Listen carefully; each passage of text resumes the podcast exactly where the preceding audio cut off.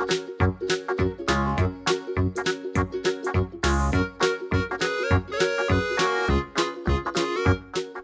กกว้างด้านการศึกษากับรายการห้องเรียนฟ้ากว้าง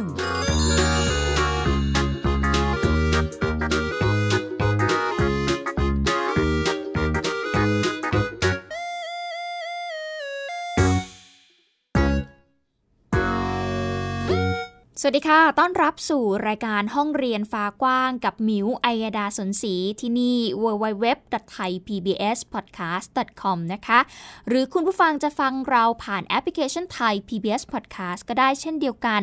ดาวน์โหลดได้ทั้งระบบ ไอ โอ เอส แล้วก็ Android ค่ะสัปดาห์นี้เรื่องราวการศึกษาของน้องๆ นักเรียนคงเป็นเรื่องที่กังวลใจไม่น้อยกับปัญหาการสอบ ที แคส ที่มีกระแสของการถกเถียงกันในสื่อโซเชียลมีเดียนะคะหลังจากที่ทางทปอ.ก็ยืนยันว่าไม่อนุญาตให้นักเรียนที่ติดโควิด สิบเก้า เข้าสอบแล้วก็ไม่มีการจัดสอบซ่อมด้วยประเด็นนี้กลายเป็นประเด็นร้อนมากเลยทีเดียวค่ะมีการซักถามแล้วก็พยายามหาทางออกเกี่ยวกับปัญหานี้เพราะน้องๆ นักเรียนเองก็กังวลว่าถ้าหากวันนั้นเกิดเหตุการณ์ไม่คาดฝันขึ้นคือติดโควิด สิบเก้า ก่อนที่จะมีการสอบในช่วงเดือนมีนาคมพวกเขาจะทำอย่างไรและถ้าเกิดไม่มีการสอบซ่อมนั่นหมายถึงโอกาสในการเรียนอาจจะหายไปหนึ่งปีเลยทีเดียวนะคะและนอกจากนี้ยังมีเรื่องราวของแนวทางการฉีดวัคซีนไฟเซอร์ให้กับเด็กๆด้วยเพราะว่าวันที่สามสิบเอ็ดมกราคมนี้ไฟเซอร์จะถูกนำไปฉีดให้กับเด็กอายุ ห้าถึงสิบเอ็ด ปีแล้วมีอะไรที่เป็นแนวทางบ้างติดตามกันค่ะไทย พี บี เอส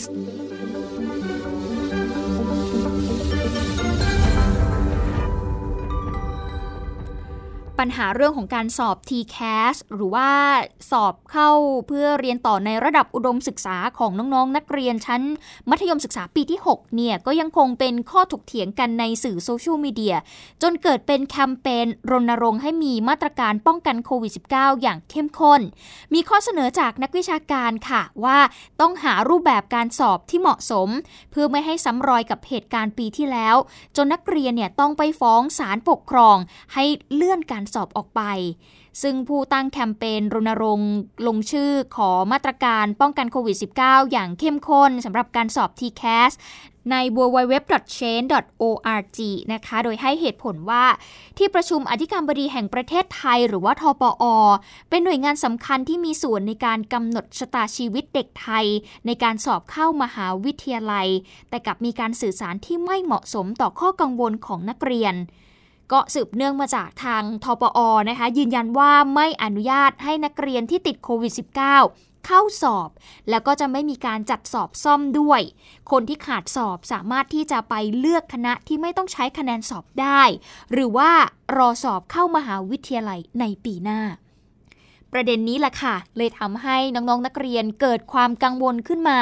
เพราะเขาเองก็กังวลนะว่าถ้าวันนั้นมันเกิดเหตุฉุกเฉินขึ้นมาจริงๆเกิดเหตุไม่คาดฝันอย่างการติดโควิดขึ้นมาจริงๆโอกาสที่จะเรียนต่อในระดับอุดมศึกษาก็อาจจะถูกเลื่อนออกไปหรือว่าอาจจะได้เรียนในสาขาวิชาที่ตนเองไม่ได้คาดหวังเอาไว้ก็เป็นได้นะคะซึ่งนักวิชาการจากคณะครุศาสตร์จุฬาลงกรณ์มหาวิทยาลัยเองก็เสนอให้ทางทปอ.เนี่ยจัดระบบการสอบที่เอื้ออำนวยให้กับนักเรียนเข้าสอบได้ในสถานการณ์การแพร่ระบาดอย่างเช่นการตรวจ เอ ที เค ที่ไม่ต้องผลักภาระให้กับนักเรียนแล้วก็ควรที่จะศึกษาบทเรียนจากปีที่แล้วด้วยที่นักเรียนเนี่ยต้องไปฟ้องศาลปกครองเพื่อให้เลื่อนสอบ ที แคส ออกไปเพราะว่าวันสอบเนี่ยติดกันหลายวิชาค่ะแล้วก็ใกล้กับการสอบปลายภาคด้วยไปฟังเสียงนักวิชาการจากคณะครุศาสตร์จุฬาลงกรณ์มหาวิทยาลัยค่ะต้องบอกว่าคนทำงานในทปอที่ดูแลเรื่องการจัดสอบเนี่ยกำลังปักภาระให้เด็กเพราะว่าปัญหาที่เกิดขึ้นไม่ใช่ปัญหาของปัจเจกแต่ละบุคคลเนาะมันเป็นปัญหาร่วมของสังคมว่าเราเกิดการระบาดอยู่แล้วมันสามารถออกแบบกระบวนการในการจัดสอบที่เอื้ออำนวยให้เด็กนะเข้าสอบได้แต่ตอนนี้เขาไม่พยายามที่จะหาวิธีการในการรับมือกับสถานการณ์ทปอควรจะได้รับบทเรียนประเทศไทยเป็นประเทศแรกในโลกที่เด็กต้องไปฟ้องศาลให้มีการระงับสอบเพราะว่ามันไปละเมิดสิทธิของเขาเนาะแล้วปีนี้ทปอกำลังทำผิดพลาดซ้ำสอง สำหรับการสอบเข้ามหาวิทยาลัยในระบบ ที แคท ปีนี้ยุติการใช้คะแนนทดสอบทางการศึกษาระดับชาติขั้นพื้นฐานหรือว่า โอ เน็ต ที่ดำเนินการโดยสถาบันทดสอบทางการศึกษาแห่งชาติโดยใช้คะแนน แกต แพท และก็วิชาสามัญที่จัดสอบโดยทปอ.ซึ่งวันที่ สิบสองถึงสิบห้า มีนาคมนี้จะเป็นการสอบ แกต และ แพท ส่วนวิชาสามัญจะสอบอีกทีก็คือวันที่ สิบเก้าถึงยี่สิบ มีนาคมค่ะประเด็นนี้ก็ยังเป็นข้อถกเถียงกันอยู่แม้ว่าจะมีข้อเสนอจากหลายๆฝ่ายไปนะคะแต่ว่าทางทปอ.ก็ยังยืนยันคำเดิมว่ายังจะไม่มีการเปิดซ่อมหรือว่ายังยืนยันคำเดิมว่าถ้านักเรียนติดโควิดเนี่ยไม่ให้สอบเมื่อวานนี้ค่ะก็คือวันที่ยี่สิบหกมกราคมสองพันห้าร้อยหกสิบห้าผู้สื่อข่าวของไทย พี บี เอส ได้เจอกับนายวิษณุเครืองามรองนายกรัฐมนตรีที่ทำเนียบรัฐบาลก็เลยถามถึงกรณีที่ในโซเชียลมีเดียมีการวิพากษ์วิจารณ์ถึงเรื่องของการทดสอบวิชาความถนัดทั่วไปหรือว่าการสอบแกตและความถนัดทางวิชาการวิชาชีพหรือแพทที่จะมีขึ้นในวันที่ยี่สิบเอ็ดมกราคมถึงเก้ากุมภาพันธ์นี้นะคะซึ่งเมื่อวันที่ยี่สิบหกมกราคมที่ผ่านมาค่ะผู้สื่อข่าวของไทย พี บี เอส ได้เจอกับนายวิษณุเครืองามรองนายกรัฐมนตรีที่ทำเนียบรัฐบาลก็เลยถามถึงกรณีนี้เรื่องการวิพากษ์วิจารณ์ถึงเรื่องของการจัดสอบแกตแพทหรือว่าการสอบ ที แคท ของน้องๆ นักเรียนนะคะเกี่ยวกับกรณีที่ถ้าเกิดนักเรียนติดโควิดแล้วไม่สามารถไปสอบได้เนี่ยจะมีทางออกอย่างไรซึ่งรองนายกรัฐมนตรีเองก็บอกว่าไม่ทราบเรื่องนี้แต่ก็พูดถึงกรณีของการสอบกพ.ซึ่งมีคำถามเหมือนกันค่ะว่าถ้าคนที่มาสอบติดโควิดจะทำยังไงแม้จะบอกว่ามีการตรวจ เอ ที เค แล้วก็ตามแต่ถ้าการตรวจ เอ ที เค ผลออกมาติดเชื้อแล้วจะทำยังไงจะแยกห้องสอบได้หรือไม่เพราะว่าการตัดสิทธิ์ไม่ให้สอบนั้นมันก็เป็นการตัดสิทธิ์ตัดโอกาสเขาซึ่งตรงนี้รองนายกเองก็บอกว่ากำลังดูแลอยู่นะคะในส่วนของกระทรวงศึกษาธิการแต่ก็ไม่ทราบเรื่องว่าเขาจะมีวิธีการจัดการอย่างไรผู้สื่อข่าวก็ถามต่อค่ะว่าจะสามารถมาสอบทีหลังได้หรือไม่รองนายกรัฐมนตรีเองก็บอกว่าไม่ทราบเพราะว่าการสอบแต่ละอย่างเนี่ยโดยเฉพาะกระทรวงศึกษาธิการจะมีปัญหาเรื่องข้อสอบความยากง่ายของมาตรฐานในแต่ละครั้งซึ่งมันไม่เท่ากันไม่เหมือนกันพอไปสอบอีกทีหนึ่งข้อสอบใหม่ก็อาจจะง่ายกว่าหรือว่าอาจจะยากกว่าอย่างไรก็ตามนะคะนายวิษณุก็บอกว่าไม่ควรจะต้องไปเสียสิทธิ์หรือว่าเสียโอกาสไปแล้วก็เดี๋ยวจะมีการหารือกับทางกระทรวงศึกษาธิการแต่จะให้เขาหาทางออกกันก่อนนะคะซึ่งจากกรณีนี้นะคะก็ทำให้ทางทปอ.เองประกาศปิดระบบรับสมัครเพื่อประเมินสถานการณ์การสอบใหม่เด็กๆก็อาจจะเกิดความคาดหวังนะคะว่าเอ๊ะจะมีการประเมินสถานการณ์การสอบใหม่จะมีแนวทางในการแก้ไขปัญหาเรื่องนี้อย่างไรบ้างดูมีความหวังค่ะแต่ล่าสุดเมื่อเช้านี้ค่ะวันที่ยี่สิบเจ็ดมกราคมก็มีประกาศออกมาจากทางเว็บไซต์ มาย ที แคส ดอท คอม นะคะเขาก็บอกว่าคณะกรรมการดำเนินงาน ที แคส มีมติให้มีการประเมินสถานการณ์ของการเปิดสนามสอบที่ยังมีการเปลี่ยนแปลงในบางพื้นที่เพื่อปรับฐานข้อมูลสนามสอบให้มีความถูกต้องโดยจะเปิดระบบรับสมัครสอบรายวิชา แกต แพท แล้วก็วิชาสามัญในวันที่สามสิบเอ็ดมกราคมถึงเก้ากุมภาพันธ์สองพันห้าร้อยหกสิบห้าก็เป็นข้อสรุปนะคะจากการที่บอกว่าจะไปหารือกันถึงแนวทางนะคะว่าจะทำอย่างไรสุดท้ายก็คือเพิ่มสนามสอบนะครับแล้วก็มีการตรวจสอบข้อมูลให้มีความถูกต้องต่อไปก็ยังไม่ได้มีแนวทางหรือว่ามีคำตอบให้กับน้องๆอยู่ดีว่าถ้าเกิดติดโควิดขึ้นมาในช่วงนั้นจะทำอย่างไรเด็กจะมีสิทธิสอบไหมเพราะว่าเชื่อว่าทุกคนไม่มีใครอยากจะติดโควิดนะคะมันอาจจะเป็นเหตุฉุกเฉินก็เป็นได้ซึ่งเขาก็ไม่อยากจะเสียโอกาสหรือว่าเสียเวลาหนึ่งปีไปถ้าหากเกิดเหตุไม่คาดฝันขึ้นทีนี้เรื่องนี้ค่ะทำให้วันที่ยี่สิบเจ็ดมกราคมนะคะวันนี้ตัวแทนนักเรียนแล้วก็ประชาชนกลุ่มอิสระเดินทางไปยื่นหนังสือที่กระทรวงอุดมศึกษาวิทยาศาสตร์วิจัยและนวัตกรรมเรียกร้องให้ทบทวนหามาตรการการสอบ ที แคท สำหรับนักเรียนที่ติดโควิด สิบเก้า กลุ่มอิสระแล้วก็ตัวแทนนักเรียนเนี่ยเดินทางมาที่หน้ากระทรวงอุดมศึกษาเพื่อยื่นข้อเรียกร้องให้หามาตรการที่เหมาะสมแล้วก็เปิดโอกาสให้นักเรียนที่ติดโควิด สิบเก้า สอบ ที แคส ในสถานที่เฉพาะได้หลังจากแอดมินเพจ ไม ที แคส ดอท คอม ให้บริการตอบข้อสงสัยที่เกี่ยวกับการสอบกับผู้ใช้ Facebook รายหนึ่งเกี่ยวกับประเด็นของการสอบของนักเรียนที่ติดโควิดว่าต้องสอบใหม่ปีหน้าหรือว่าเลือกสาขาที่ไม่ใช้คะแนนสอบจนทำให้เกิดกระแสความไม่พอใจขึ้นมาค่ะเพราะว่านักเรียนเหล่านี้เนี่ยเขาอาจจะเสียโอกาสที่จะเข้ามหาวิทยาลัยในปีนั้นๆไปเดี๋ยวเราไปฟังเสียงของนายแพทย์ทศพรเสรีรักษ์นักกิจกรรมทางการเมืองค่ะทางทปอ.ที่เตรียมการสอบเนี่ยมีมาตรการที่ชัดเจนไหมนะฮะในการจัดห้องสอบที่ปลอดภัยที่เด็กจะไม่ติดโควิดกันนะแล้วก็เด็กที่ติดล่ะจะทำยังไงก็ต้องไม่ตัดสิทธิ์นะก็ต้องมีสถานที่ที่จะให้เขาแยกในการนั่งสอบต่างหากหรือว่าเช้าวันนั้นมาตรวจยังไม่มีอาการสมมติมาตรวจ เอ ที เค ปั๊บแล้วเจอ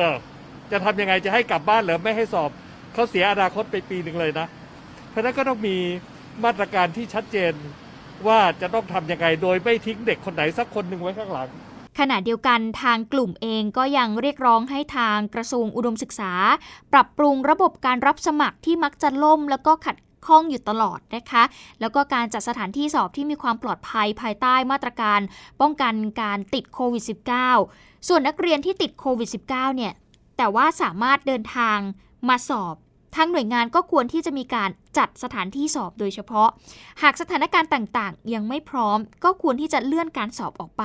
เพื่อให้นักเรียนสามารถสมัครสอบแล้วก็เตรียมตัวสอบได้อย่างเต็มที่ก็เป็นประเด็นที่ถกเถียงกันมายาวนานพอสมควรเรียกได้ว่าตลอดทั้งสัปดาห์ที่ผ่านมาเลยก็ว่าได้นะคะเกิดกระแสเรื่องของการที่นี่แหละมีการประกาศออกมาว่าเด็กที่ติดโควิดจะไม่ได้สอบนะแล้วก็จะไม่มีมีการสอบซ่อมด้วยกรณีของการที่แอดมินเพจหรือว่าแอดมิน ไม ที แคส ดอท คอม ตอบคำถามที่อาจจะไม่เป็นที่พอใจของน้องๆ นักเรียนที่ไปสอบถามนะคะถึงข้อกังวลต่างๆจนนำมาสู่การเรียกร้องในครั้งนี้นะคะคุณฟังเราก็ต้องติดตามกันต่อไปว่าทางทปอ.เองซึ่งเป็นผู้ดำเนินการในครั้งนี้เนี่ยจะมีวิธีการอย่างไรเพื่อไม่ทิ้งใครไว้ข้างหลังนะคะเด็กๆทุกคนต้องการโอกาสที่จะศึกษาต่อตามเวลาที่สมควรของเขานะคะเขาไม่อยากจะเสียโอกาสไปหรือว่าไม่อยากจะเลือกในรายวิชาที่เขาอาจจะไม่ได้สนใจก็ได้นะคะไทย พี บี เอส ก็จะติดตามกันต่อเกี่ยวกับประเด็นนี้ค่ะติดตามรายการของ Thai พี บี เอส Podcast ได้ทาง ดับเบิลยู ดับเบิลยู ดับเบิลยู ดอท ไทย พี บี เอส พอดแคสต์ ดอท คอม แอปพลิเคชัน Thai พี บี เอส Podcast หรือฟังทาง podcast ช่องทางอื่นๆ Spotify, SoundCloud, YouTube, Google Podcast, Apple Podcast และ Podbeanกลับมาติดตามกันต่อค่ะกับเรื่องราวของน้องๆ นักเรียนในช่วงนี้ก็มีประเด็นให้ได้ติดตามกันอยู่เรื่อยๆนะคะซึ่งเกี่ยวเนื่องเชื่อมโยงกับสถานการณ์การแพร่ระบาดของโควิด สิบเก้า ในตอนนี้ค่ะเด็กๆที่มีอายุ ห้าถึงสิบเอ็ด ปีเนี่ยเริ่มจะได้รับวัคซีนแล้วนะคะคุณผู้ฟังซึ่งวันที่สามสิบเอ็ดมกราคมนี้วัคซีนไฟเซอร์ก็จะถูกนำไปฉีดให้กับเด็กๆในกลุ่มนี้ก็คืออายุห้าถึงสิบเอ็ด ปีโดยเริ่มในกลุ่มเด็กที่เป็นเด็กเปราะบางก่อนนะคะแต่ก็ต้องเป็นไปตามความสมัครใจด้วยไม่ได้บังคับให้เด็กๆทุกคนเนี่ยต้องฉีดซึ่งนายแพทย์โอภาสการกวินพงศ์อธิบดีกรมควบคุมโรคและกุมารแพทย์ออกมาให้ข้อมูลเพื่อสร้างความมั่นใจในการฉีดวัคซีนให้กับเด็กอายุ ห้าถึงสิบเอ็ด ปีหลังฉีดวัคซีนไฟเซอร์สำหรับเด็กหรือว่าไฟเซอร์ฝาส้มล็อตแรก สามแสน โดสมาถึงไทยแล้วจากที่มีการสั่งซื้อทั้งหมดสิบล้านโดสนะคะโดยแนวทางการฉีดวัคซีนชนิด เอ็ม อาร์ เอ็น เอ เนี่ยก็จะต่างจากสูตรสำหรับผู้ใหญ่แล้วก็วัยรุ่นเป็นไฟเซอร์ฝาม่วงนะคะซึ่งเด็กอายุต่ำกว่าสิบสองปีเนี่ยจะใช้ฉีดวัคซีนไฟเซอร์ฝาสีส้มเท่านั้น ซึ่งวัคซีนหนึ่งขวดเนี่ยก็จะแบ่งได้สิบโดสค่ะโดสละสิบไมโครกรัมต้องฉีดเข้ากล้ามเนื้อจำนวนสองเข็มเด็กที่มีโรคประจำตัวเจ็ดกลุ่มโรคแล้วก็เด็กโฮมสคูลรวมไปถึงเด็กๆที่อยู่นอกระบบการศึกษาจะได้รับวัคซีนที่โรงพยาบาลเป็นหลักแล้วก็จะมีกุมารแพทย์เป็นผู้พิจารณาในการฉีดด้วยนะคะอีกส่วนก็คือดำเนินการผ่านสถานศึกษาเพื่อฉีดวัคซีนให้กับนักเรียนชั้นป.หก ทั่วประเทศแล้วก็ลดหลั่นลงไปตามระดับชั้นแล้วก็ต้องเป็นไปตามความสมัครใจด้วยค่ะขณะที่การปรับระยะห่างการฉีดเข็มที่สองในเด็กใหม่เนี่ยจาก สามถึงสี่ สัปดาห์ก็จะเป็น สามถึงสิบสอง สัปดาห์ค่ะประเทศไทยมีเด็กอายุ ห้าถึงสิบเอ็ด ปีประมาณ ห้า ล้านคนในจำนวนนี้เป็นเด็กที่ป่วยจากเจ็ดกลุ่มโรคประมาณ เก้าแสน คนแล้วก็จะเป็นกลุ่มแรกที่ได้รับวัคซีนไฟเซอร์ฝาสีส้มนะคะที่สถาบันสุขภาพเด็กมหาราชินีในวันที่สามสิบเอ็ดมกราคมนี้ค่ะซึ่งเรื่องของการฉีดวัคซีนเนี่ยก็อาจจะมีผู้ปกครองหลายท่านยังคงกังวลอยู่ว่าเด็กๆได้รับเนี่ยจะมีผลข้างเคียงไหมจะรุนแรงมากน้อยแค่ไหนจะมีวิธีการรับมืออย่างไรนะคะอันนี้ก็เป็นเรื่องที่เป็นเรื่องใหม่จริงๆเนาะคุณผู้ฟังอาจจะมีข้อมูลที่มารองรับอยู่นะคะว่าการฉีดในเด็กก็มีความปลอดภัยทีนี้ดิฉันมีข้อมูลค่ะจากนักไวรัสวิทยาก็ได้เปิดเผยถึงผลการศึกษาของต่างประเทศในการฉีดวัคซีนโควิด สิบเก้า สำหรับเด็กก็พบว่าบางกรณีเนี่ยสามารถสร้างภูมิคุ้มกันได้ดีกว่าผู้ใหญ่ สามถึงสี่ เท่าเลยทีเดียวนายอนันต์จงแก้ววัฒนานักไวรัสวิทยาศูนย์พันธุวิศวกรรมและเทคโนโลยีชีวภาพแห่งชาติหรือว่าไบโอเทคเปิดเผยงานวิจัยในต่างประเทศเกี่ยวกับการสร้างภูมิคุ้มกันในเด็กหลังฉีดวัคซีนโควิด สิบเก้าโดยพบว่าภูมิคุ้มกันในเด็กที่ตอบสนองต่อวัคซีนดูดีกว่าผู้ใหญ่ค่ะผลการศึกษานี้เป็นการทดสอบการให้วัคซีนโมเดอร์นาสองเข็มโดยไม่มีการให้เข็มกระตุ้นในประชากรผู้ใหญ่อายุมากกว่าสิบแปดปีในเด็กโตอายุ สิบสองถึงสิบเจ็ด ปีแล้วก็เด็กเล็กอายุ หกถึงสิบสอง ปีโดยในกลุ่มเด็กเล็กเนี่ยได้รับวัคซีนสองเข็มในขนาดครึ่งโดสเมื่อนำตัวอย่างเซรั่มหลังฉีดวัคซีนครบสองโดสไปสองเดือนแล้วมาทดสอบความสามารถในการยับยั้งไวรัสโรคโควิด สิบเก้า สายพันธุ์มาตรฐานเทียบกับโอมิครอนเพราะว่ากลุ่มผู้ใหญ่นี่นะคะให้ภูมิคุ้มกันยับยั้งโอมิครอนได้น้อยสุดที่ประมาณสามสิบหกโดยมีร้อยละห้าที่ไม่พบภูมิต่อโอมิครอนค่ะขณะที่กลุ่มเด็กโตมีภูมิต่อโอมิครอน หนึ่งร้อยเปอร์เซ็นต์ ได้ระดับภูมิคุ้มกันอยู่ที่หนึ่งร้อยสามสิบห้าซึ่งสูงกว่ากลุ่มผู้ใหญ่ประมาณ สามถึงสี่ เท่าส่วนกลุ่มเด็กเล็กเนี่ยพบว่าทุกคนมีภูมิต่อโอมิครอนหมดเช่นกันค่ะแล้วก็ระดับภูมิคุ้มกันที่ได้ก็คือเก้าสิบห้าซึ่งสูงกว่ากลุ่มผู้ใหญ่เช่นเดียวกันแม้ว่ากลุ่มนี้จะได้วัคซีนน้อยกว่าสองเท่าเลยทีเดียวที่น่าสนใจคือภูมิต่อไวรัสสายพันธุ์มาตรฐานซึ่งน่าจะรวมไปถึงเดลต้าด้วยในประชากรเด็กเล็กได้สูงถึง สองพันหนึ่งร้อยสอง ค่ะซึ่งมากกว่าอีกสองกลุ่มที่ได้รับวัคซีนเต็มโดสอย่างชัดเจนดังนั้นวัคซีนเด็กโดยเฉพาะ เอ็ม อาร์ เอ็น เอ ที่มีการปรับโดสลงให้เหมาะกับเด็กไม่ได้หมายถึงประสิทธิภาพที่ลดลงเสมอไปแต่ที่แน่ๆผลข้างเคียงจากวัคซีนลดลงแน่นอนค่ะนี่คือผลการศึกษาของต่างประเทศกับการฉีดวัคซีนป้องกันโควิด สิบเก้า สำหรับเด็กๆนะคะพบว่าสามารถสร้างภูมิคุ้มกันได้ดีกว่าผู้ใหญ่แม้ว่าจะฉีดในปริมาณโดสที่น้อยกว่าก็เป็นเรื่องของการป้องกันโควิด สิบเก้า การได้รับวัคซีนของเด็กๆนะคะเพราะว่าเราอยากจะให้ทุกคนเนี่ยได้รับวัคซีนเพื่อมีภูมิคุ้มกันหมู่ทุกคนจะได้ปลอดภัยหากติดไปก็จะได้เอ่อไม่รุนแรงนะคะแต่ที่แน่ๆก็ยังต้องระมัดระวังตัวเองอยู่แม้ว่าจะฉีดวัคซีนไปแล้วแต่การติดเชื้อก็ยังสามารถติดได้อยู่ค่ะติดตามรายการของ Thai พี บี เอส Podcast ได้ทาง ดับเบิลยู ดับเบิลยู ดับเบิลยู ดอท ไทย พี บี เอส พอดแคสต์ ดอท คอม แอปพลิเคชัน Thai พี บี เอส Podcast หรือฟังทาง podcast ช่องทางอื่นๆ Spotify, SoundCloud, YouTube, Google Podcast, Apple Podcast และ Podbean ในช่วงสัปดาห์ที่ผ่านมาคงจะมีคลิปหนึ่งที่เรียกว่าเป็นไวรัลมากเลยนะคะก็คือหนูน้อยที่เป็นนักเรียนพยายามจะสะพายกระเป๋าที่มันมีน้ำหนักมากเลยคลิปนี้แชร์ว่อนในโลกออนไลน์เป็นอย่างมากค่ะแล้วก็มีการพูดถึงคลิปนี้ตอนแรกเนี่ยยังไม่ได้มีการเฉลยนะคุณผู้ฟังทุกคนก็สันนิษฐานจินตนาการไปต่างๆนานาว่ากระเป๋าใบนั้นเด็กๆเนี่ยแบกอะไรมากันแน่หนังสือเรียนหรือเปล่าหรืออะไรที่ทำให้เธอต้องแบกหนักขนาดนี้จนไม่สามารถที่จะสะพายขึ้นบ่าแล้วก็กลับบ้านได้สุดท้ายค่ะเฉลยว่าสิ่งที่อยู่ในกระเป๋านั้นไม่ใช่หนังสือเรียนแต่ว่าเป็นนมโรงเรียนนะคะแต่ประเด็นไม่ได้อยู่ที่ของอยู่ในนั้นค่ะประเด็นคือน้ำหนักที่เด็กคนหนึ่งจะต้องแบกไม่ว่าจะแบกนมหรือว่าแบกหนังสือเรียนไปก็ตามการแบกของหนักๆสำหรับเด็กๆเนี่ย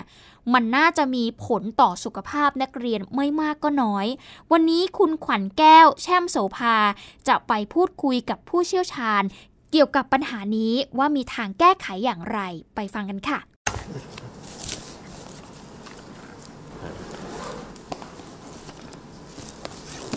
อย่างเงี้ยจะปวดหลังมันเห็นจะเห็นว่ามันจะดึงหลังเข้ามานะยิ่งต่ำมากเท่าไหร่มันก็จะยิ่งดึงมากขึ้นนะแต่ถ้าสูงพับเนี่ยนะโอกาสมันก็จะแนบหลังนะเพราะนั้นโอโอกาสที่มันจะดึงน้ำหนักให้ตัวเราแอ่งข้างหน้าอย่างเงี้ยนะอันก็จะน้อยลงนะฮะอันก็จะรักษากล้ามเนื้อได้นะแต่ว่าอย่างไรตามน้ำหนักก็ไม่ควรเกินเมื่อน้ำหนักของกระเป๋าไม่เหมาะสมกับสรีระอาจจะเกิดปัญหาต่อสุขภาพทั้งในระยะสั้นและระยะยาวปัญหานักเรียนกับน้ำหนักกระเป๋าที่ไม่เหมาะสมถูกพูดถึงอย่างต่อเนื่องมานานหลายปี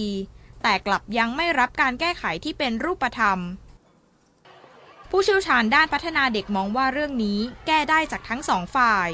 คือโรงเรียนที่ควรมีแนวทางเป็นกฎกติกาที่ชัดเจนต่อการจัดเก็บหนังสือรวมถึงเด็กต้องมีระเบียบวินัยจัดตารางเรียนวันต่อวันการบาดเจ็บของกล้ามเนื้อเส้นเอ็นนะจากการแบกของที่หนักเกินไปอันนี้ก็เป็นเบื้องต้นนะฮะที่เจอนะแต่ถ้าเราดูให้ลึกต่อไปเนี่ยในแผ่นหลังของคนก็จะมีกระดูกสันหลังนะซึ่งกระดูกสันหลังก็จะมีความโค้งความโค้งมีมุมของมันอยู่นะฮะตามลักษณะของมนุษย์ทั่วไปการแบกของขึ้นไปที่หลัง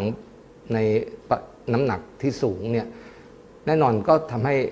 ลักษณะของการจัดเรียงตัวของกระดูกสันหลังมีการเปลี่ยนแปลงนะเช่นโค้งมากเกินไปเป็นต้นนะฮะ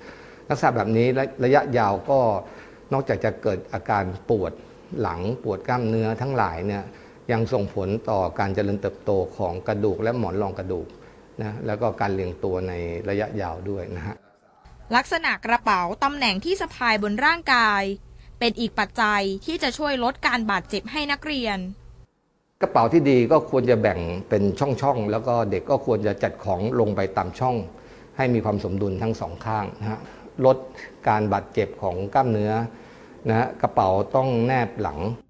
ภาพของนักเรียนที่สะพายกระเป๋าหนักถูกเปิดเผยในเวลาต่อมาว่าภายในไม่ใช่หนังสือแต่เป็นนมโรงเรียนผู้ปกครองจะเป็นผู้มารับและนำกลับบ้าน